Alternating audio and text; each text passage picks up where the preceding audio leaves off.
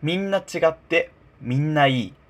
日本を代表する童謡詩人の金子みすずさんの作品「私と小鳥と鈴と」の一節です。さあ始まりました。ヘレヘレラジオ。翼を授かりたいのゼントです。今回は違和感を違いとして捉えるかそれとも差として捉えるかでその時を楽しめるか楽しめないかは変わってくるよという気づきを得たのでシェアさせていただきたいと思います。大正時代から昭和時代に活躍した日本を代表する童謡詩人で僕らも歴史や道徳の教科書で一度は見たこと聞いたことがある金子みすずさんその金子みすずさんの作品代表作と言われる「私と小鳥と鈴と」を今から読んでみたいと思います私と小鳥と鈴と私が両手を広げてもお空はちっとも飛べないが飛べる小鳥は私のように地べたを早くは走れない。私が体をゆすってもきれいな音は出ないけどあの鳴る鐘は私のようにたくさんな歌は知らないよ。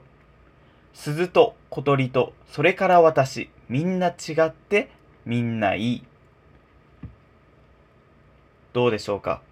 初めて訪れた異国の地、初めて入ったカフェ、初めて出社した職場、初めて出会った人。僕らは抗うこともなく、無意識にその環境、人や物を過去から引っ張り出してきた自分の知っているものとで比較をしてそれを認識します。アメリカはやっぱりスケールがでかい。沖縄の海は綺麗だ。欧米人は背が高い。このカフェは明るくて居心地がいい。これらはすべて僕らが見て、触れて、経験してきたものを物差しの基準に据えて比較して結果だと思うんです。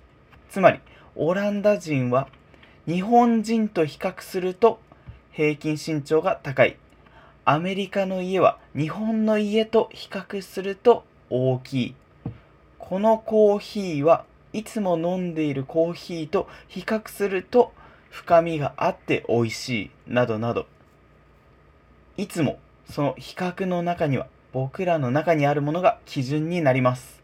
そしてこの基準と比較対象との間にあるものを違和感とここでは表現しようと思うんですけどこの違和感を差だと思うかそれとも違いで、大事なところだったですね。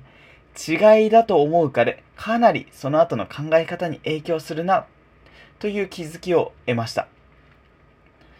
差と違いは一見一緒のように見えて意味が異なります。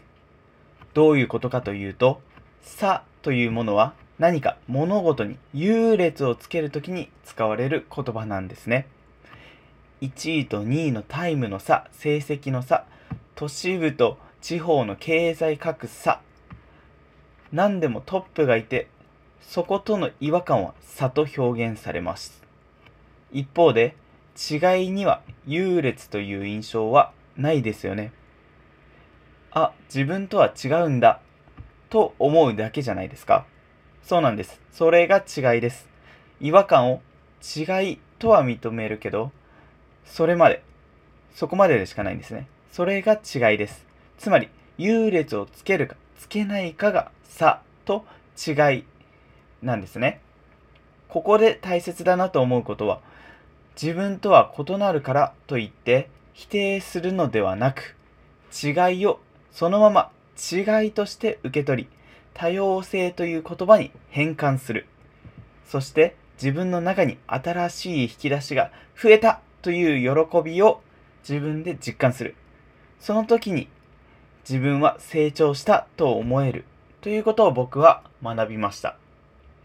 もう一度言うと、違いはそのまま違いとして受け入れることが、リスペクト、尊敬、敬意を表することにつながり、さらに自分の引き出しも増えるので、自分にとっても相手、もしくは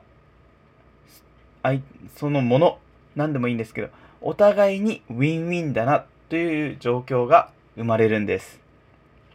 差ではなく違いとして受け取る姿勢を身につけておくことが自分の今後の人生にとってもいいかもしれませんね。旅を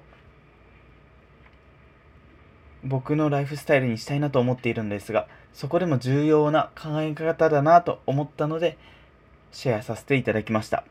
今回もお聴きいただきましてありがとうございました。